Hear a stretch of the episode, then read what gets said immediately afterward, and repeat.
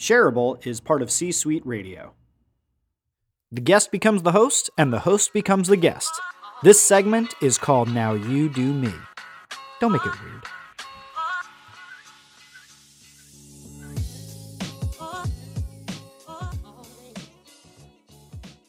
Hey everyone, I'm Lynette Young and I'm the Flippa host for Shareable. Make sure you tune in and subscribe because I have a lot of really super great questions for my guest today. Jeff Gibbard. All right, so Jeff, here's the deal. I the first thing I'd like to do with you is word association. Are you ready? Oh my god, this is so much fun. Go. Dude, I'm totally waking you up. So I'm going to say a bunch of words and you're going to tell me the very first thing that pops in your head. God, I hope this doesn't get embarrassing. Go. I hope it does. Pain, Threshold. profits, Pain. people, Uh, pleaser. passion, Projects. Hmm. process, Improvements. promotion, Content. perception, Reality. perseverance. Hustle. Really? You Yeah. are all right. You're the king of hustle. You really are. I think Gary Vee would take issue with that, but I'll take it. I, it's a word that I, I strive not to use too much, but it was the first one that came to my head. Yeah, some things are kind of a little they feel like back in the day they were cool, but now they're overused. Yeah, it's like conversation, relationship, engagement. Like all those words, like they're still so important, but like, ah, why'd you all have to ruin it? Yeah. all right. So you and I are professional speakers and we know a lot of the same people and we've spoken at a lot of the same industry type places. So I'm curious on hearing a bit more about your evolution and your future as a professional speaker. I think you're amazing. You've always got I see I'm old, so I don't remember, but your sneakers are red. Are they Pumas? Yeah, I wear red Pumas. Right. So you got the thing, like I always know, right? So your sneakers. Um, but that's something that visually identifies you on stage, but your stage presence and your content is always very gripping. For as many times as I've seen you speak, um, you're one of the speakers that I love the most. I think you have a lot of ability to grab someone's attention, hold it, and kind of thrash them around the stage a bit. Um, so let me know. Tell me what's going on with your speaking. What are you interested in doing? Who who who wants you? Who needs you? Who should be needing you? That's it's a great question, um, and thank you for the uh, the compliments as well. I uh, lots of love there. Um, so I love public speaking. Like it's so I I love working with clients. I love writing. I love podcasting. But like there's nothing, nothing that gets me going like public speaking, and it's probably because I'm an only child. I don't know but I think for me, it's it's just the most natural fun that I get to have, um, and I and I love putting together the presentation and trying to build in these moments of surprise, a little bit of shock and awe, but in like a playful, clever way. So you know, I've been working in this quote by Avinash into the beginning of a couple of my uh, talks where I say. Uh, social media is a lot like teen sex. Everybody wants to have it, and once they're done, they're uh, surprised it's not better and like the entire audience just sits up straight and i'm like yeah i got you i have this picture of me when i was a baby there's this picture of me when i was like not even a year old yet i don't think and i'm like uh, i'm like crawling over all over this girl wendy that was born like the day before me. We've been friends our entire lives. And there's a picture of me crawling all over her and like trying to pull her top off. And i was and and i use it as um as a way of saying like the problem with social media is that everybody's in a hurry. And i was like look at me up there. I'm just like not even a year old and i'm, I'm after it already. So I try to build in these moments of like catching people off guard so that they they have to pay attention throughout the whole thing, or else they might miss something. They might miss the joke. They might miss the uh, the moment that people will be talking about. Um, the the challenge is that I feel like in running an agency, it's so hard to find the time to work on myself and my own brand and find those opportunities. And even though, you know, virtually every conference I've ever spoken at, if I if I have any reasonable amount of time to put together a presentation, um, it goes really well, and people are really they love it. And I, I think I have a way of breaking down information into simple, digestible, actionable chunks. But in spite of that, in spite of the rave reviews I've gotten, in spite of the fact that it's equal parts entertaining and educational, um, and I, I bridge simplicity with complexity, um, I've I've had a really hard time getting the quote unquote speaker career going, and one of the things I'd love to do is be able to invest in my speaking career and, and take something like heroic public speaking with Michael Port um, and really hone my craft. But the problem is, is that I don't have the additional capital to do something like that. Number one, and number two, I know a big portion of becoming a better speaker is taking that time to rehearse and to really uh, get get it so well crafted and well oiled that it becomes a performance. And while I think I'm capable of that, I, I often find myself not having the time to do that amongst everything else. So that's kind of where I am in it right now. My goal is to is to really take on more paid speaking engagements, but you know the flip side of that is that I kind of do that at the expense of getting in front of people for free to a certain extent. You know, I haven't looked for as many of those, and that used to be how a lot of people knew me. I was the guy on stage with red sneakers that was really funny and who gave a really great presentation that they could actually understand.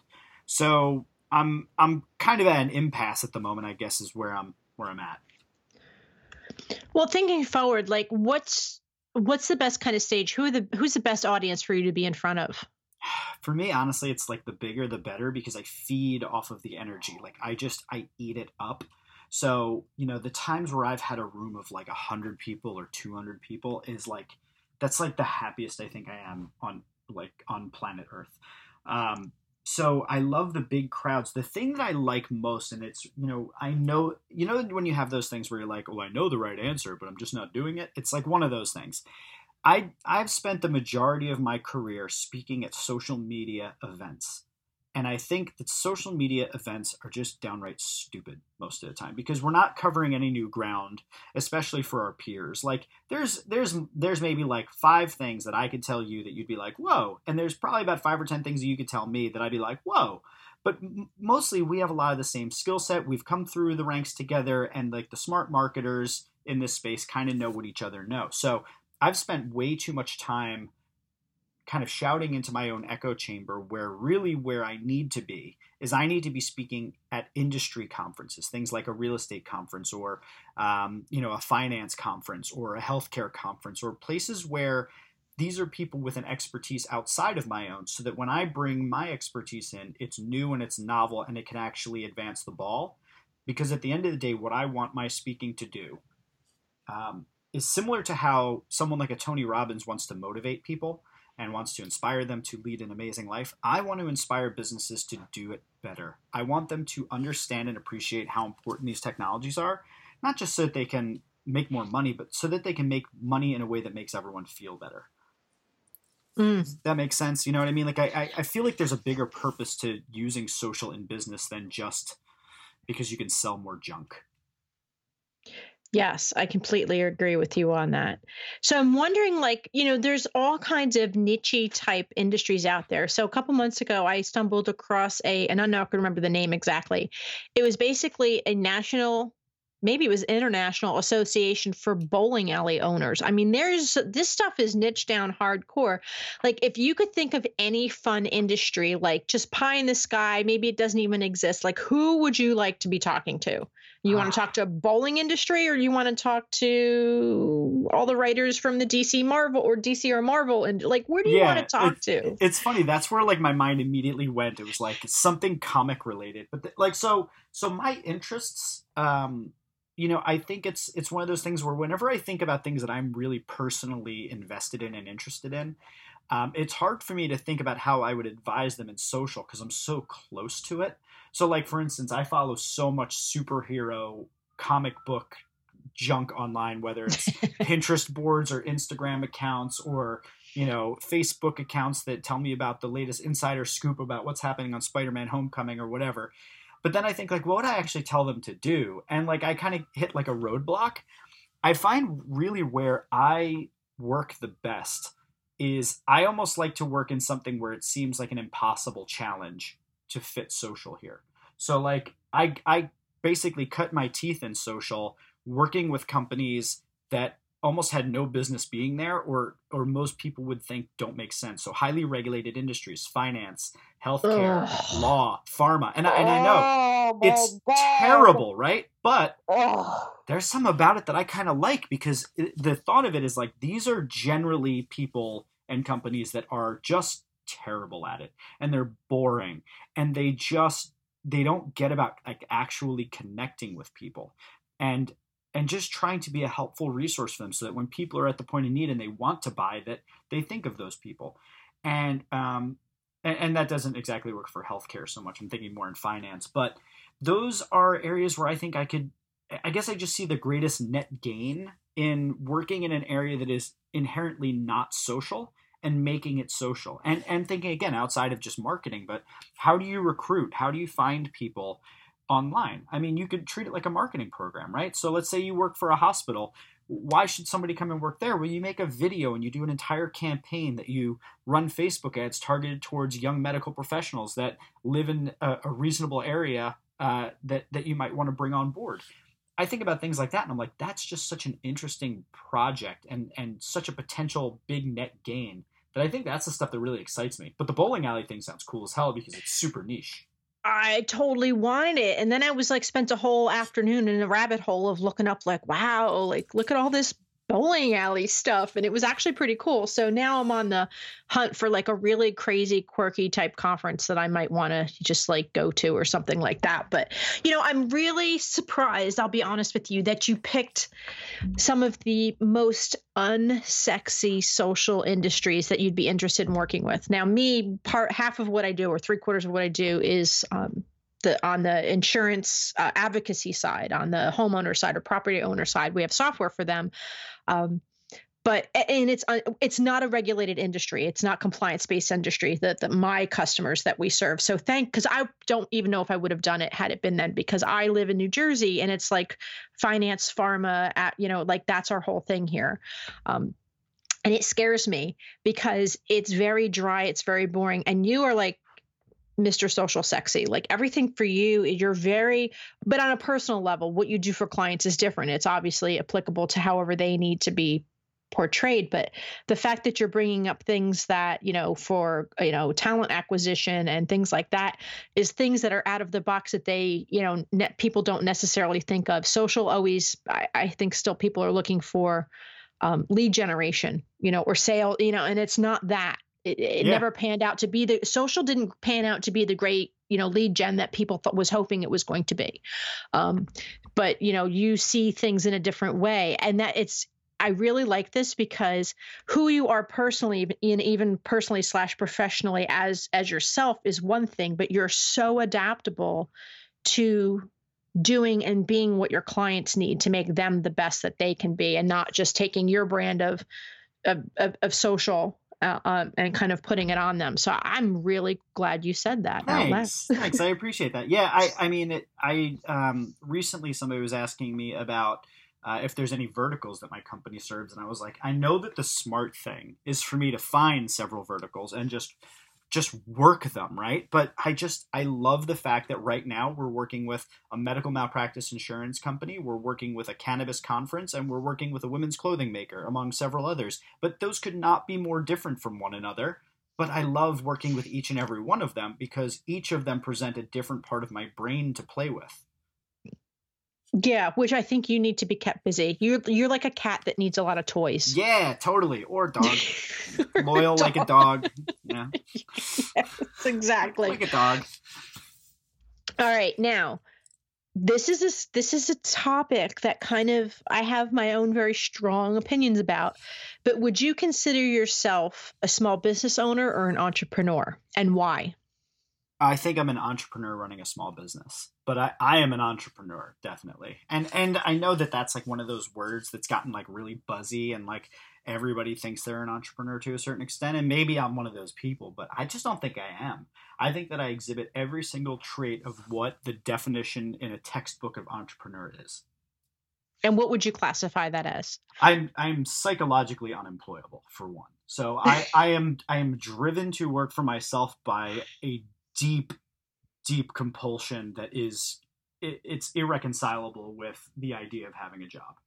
Mm-hmm. So, um, so I'd say the, the first thing is whether I'm an entrepreneur or a small business owner. The one thing that's for certain is that I would I am just terrible at working for other people, and I think I always will be.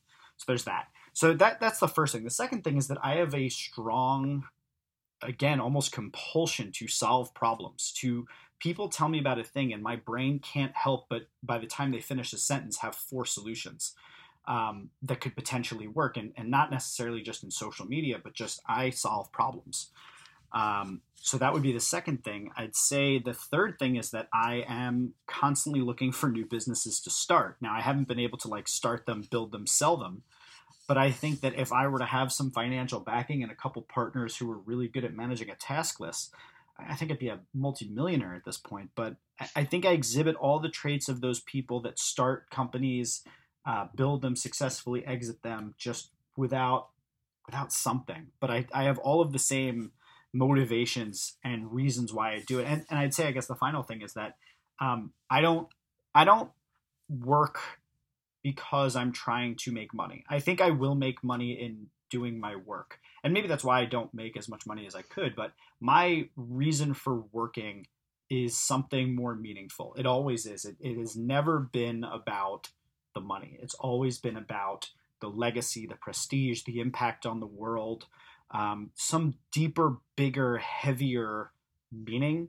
And I think when you combine all of those things together, I think it'd be hard to make the case that I'm just a small business owner. Not that there's anything wrong with that, but I, I think that I am a textbook example of an entrepreneur. Yes, I, I absolutely agree with you on that for as long as I've known you. Yeah. So if you weren't doing what you're doing, if you didn't have the agency right now, mm-hmm. um, and could willingly go and do something else unrelated to the industry, what would it be? Unrelated to, to, just, to this industry? To just to just social, yeah. Um it's a good question. It's a really good question. I, I do know that if I didn't have the agency at this point, I would stop trying to build a company and I would start trying to build me. So I would very much have a lot of projects, but they would all be under the umbrella of Jeff Gibbard rather than of True Voice Media. So I would definitely be more of a content producer. I'd spend a lot of my time trying to create content and build myself into a brand that people that draws enough of an audience that I could monetize it and survive and sustain off of that. So that's the first thing. But if I had to pick an area that I would go into, there there are really two that I would go into. The first would be um, uh, online dating because that's a side business I've been working on and I'm really good at it and it's really satisfying to help people understand how to go about dating and the the early stages of courtship, interpreting what the other side means. Um, I think I'm I'm fortunate in the sense that I am a man, but as I'm a man that has been friends with women my entire life, so um, so I'm more comfortable with women than I am men. I have by leaps and bounds and heavy numbers more had more female friends than men in my life. I've had hours upon hours more conversations with women in my life than men. So I, I, innately understand a lot of the motivations behind women better than most other men will. And I think that puts me in a unique position to be able to help the two sides communicate to find what they're looking for. And also because I was, um, you know, I've been divorced and I'm now in a fantastic relationship and I'm a child divorce. I have a lot of thoughts on um, being in a rush versus taking it slowly understanding who you are and what you want in your life and all those sort of things. So so the first one would be dating and relationships. The other one would be probably leadership or um, leadership or it's kind of like an overlap of a couple things, but it's leadership and I think there's like another thing that I'm just calling like captivating. Like how to own a room and and be unforgettable. I think I would train people to be unforgettable. Really? Yeah. I'm sure somehow that probably does dovetail in with the, the digital dating. Cause yeah, they, they all overlap, honestly. Like it's all about the psychology of how human beings uh, interact with each other, how they remember each other, how they relate to one another, influence, persuasion. All of those things are all kind of bundled together. And there's just a lot of different places I can go to work with it. But the, I, I think the kind of through line is everything that I go after is something that I think I naturally do pretty well. And then I try to codify it and explain it to people in a way that's simple. Mm. Agreed. Agreed. I'm just I can't believe the whole di- they're like the digital dating Sherpa or something. you know what's funny? I was I was actually just talking about this with someone recently.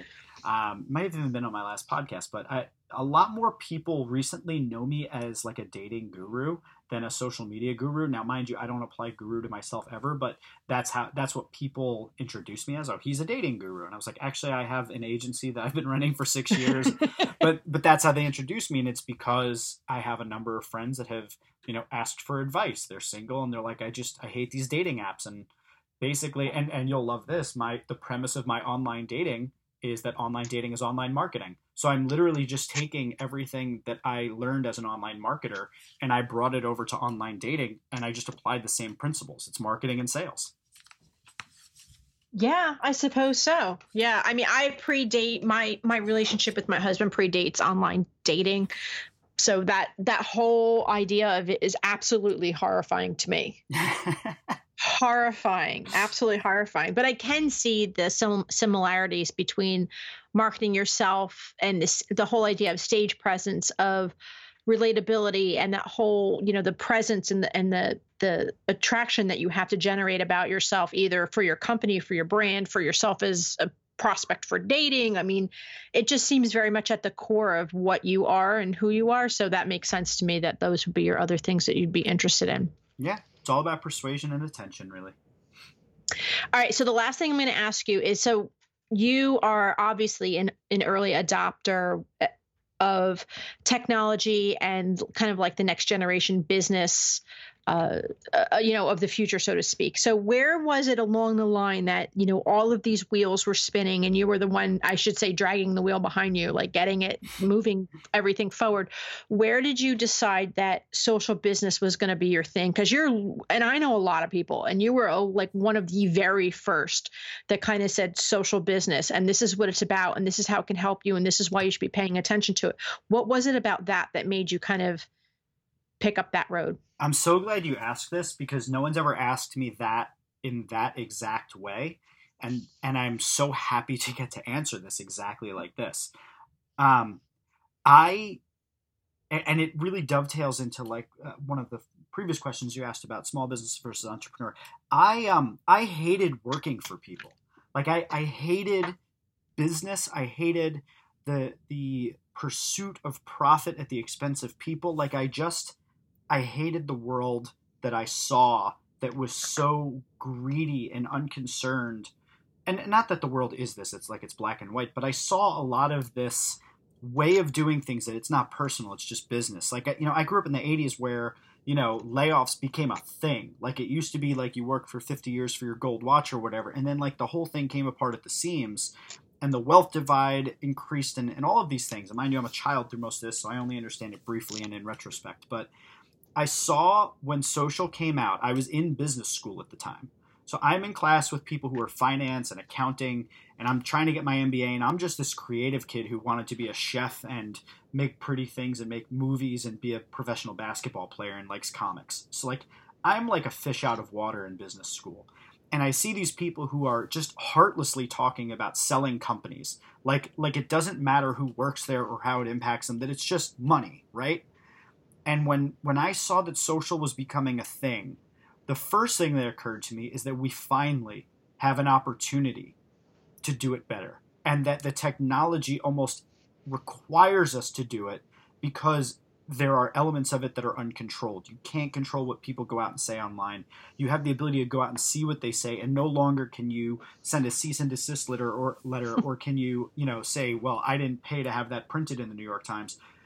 It it was like it was a fundamental shift. And to me that was just so exciting because it meant that there were going to be a, di- a couple different types of businesses. There was going to be the ones that actively fought against it and were just kind of like this doesn't matter and they were disrupted and, and pulled apart at the seams for one reason or another and that hasn't happened as much as i think i would have liked to have seen. But then there's the ones that embrace it and say you know what? We're in an environment now where people can talk to one another and we can capitalize on this. Like the way Zappos decided to just provide the most amazing customer service ever, and people just talked about it, and it spread like wildfire through the social channels that like Zappos has great customer service. Um, things like that, I, I just I saw I saw that that was going to happen. I didn't know how, and I knew that this technology was going to disrupt governments and businesses, and even just how we as human beings. Uh, how we talked. So so the natural kind of progression of that was that okay, so I saw this big thing and then the first conversation that came up was marketing. Okay, so businesses can use this to market. And I began thinking like, okay, but but doesn't it work elsewhere? Like where else could it work? And I started looking at the entire business and thinking, are there other areas of the business that could benefit from being more open and collaborative and connected?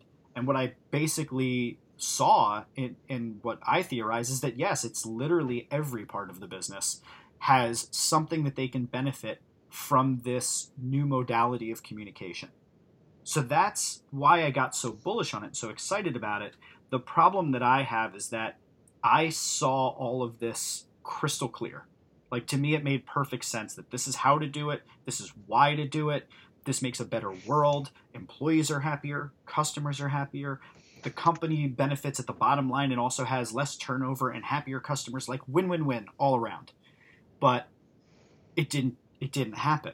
It didn't like to me it just was like well it was like free money. Like it was just sitting there and like why is nobody capitalizing on this?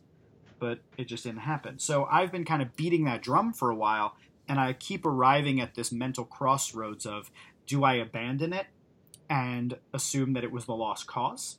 Or do I wait a little longer and hope that people catch up to it? I don't know.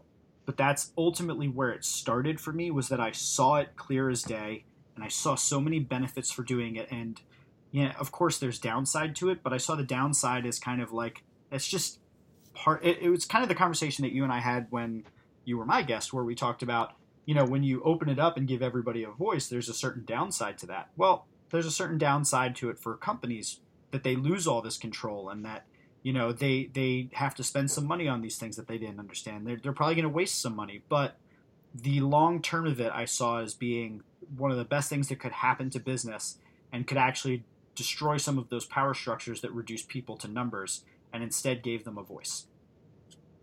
Huh. No kidding. So I always pictured from what you were, you know, you and your agency and and the type of clients, even though they're in vastly different industries, is very much focused on that like triple bottom line type mentality. But now for the digital age, it's not, you know, just employees, environment, you know, and uh, profits. I think those are the triple. I, sh- I used to remember it. Yeah, it's the B Corp thing, right? Yeah, yeah, yeah. Um, but you know, now it's like this is evolved, and this is what you're focusing on. Which uh, I, I for one, hope you don't. I'm glad you're sticking with it. yeah, I think it's a matter of like how I'm framing it. Like I'm trying because what happens is I tell people, you know, I own a social business agency, and they go, "Oh, what's that?" Like a social media agency, and I'm like, uh, uh because it feels a little bit like you know the, the classic social media douchebag you know? Like i don't want to yeah. get trapped in a conversation about you know joining the conversation and engagement and, and again all those things are important but i don't want to just be seen as the social media guy that runs your facebook account. I've always wanted to have them think bigger about where their company could go by embracing this. Yeah it's the social's the tool not the tactic. Exactly very, yeah very cool. Well, as always, I love chatting with you. Um, and um, so we're going to wrap up this version of Shareable right now. I'm so glad that I was able to be the host for Shareable. So, Jeff, if people want to talk to you, catch up with you, subscribe to your Shareable podcast, where can they reach you? They can check out the show at shareablepodcast.com. We have links to iTunes, Stitcher, Google Play, and Overcast. Um, Overcast being probably where our strongest and most loyal fan base is. Um, and for me, hit me on Twitter at jgibbard. Uh, all that stuff goes in the show notes, and uh, you can always email me or the producer, Caroline, through the show notes. Uh, Lynette, thank you so much for having me on Shareable. You were a phenomenal host, and it is wonderful to talk to you as always as always. And if you ever need other hosts, and you could just tell them, forget it, I'll do it all the time. Nice. I'll just have you. You're like my, you're my backup. You're my substitute. I'm like tagging yes. you in, like like uh, yes. Uh, yeah, tag team worldwide wrestling, like Wonder Twins. Nice. Thank you all for listening. This episode has been very shareable. That was so much fun. I can't even believe the guests that we get. I mean, can you believe the guests that we get? I can actually. I schedule them. Awesome. Well done. Well, this episode for me was an absolute blast, and I hope everyone listening really enjoyed it. But now that we're in this fun little outro, what should people do next? Hmm. I think they should check us out on iTunes. Definitely go check us out on iTunes, and when you get there, subscribe, drop us a review, and then what's that one last thing we want them to do? I don't know. Share the episode. Oh, that's right. That's right. It's in the name. So Please share this episode, tell everyone you know, and we'll see you on the next episode of Shareable. Bye.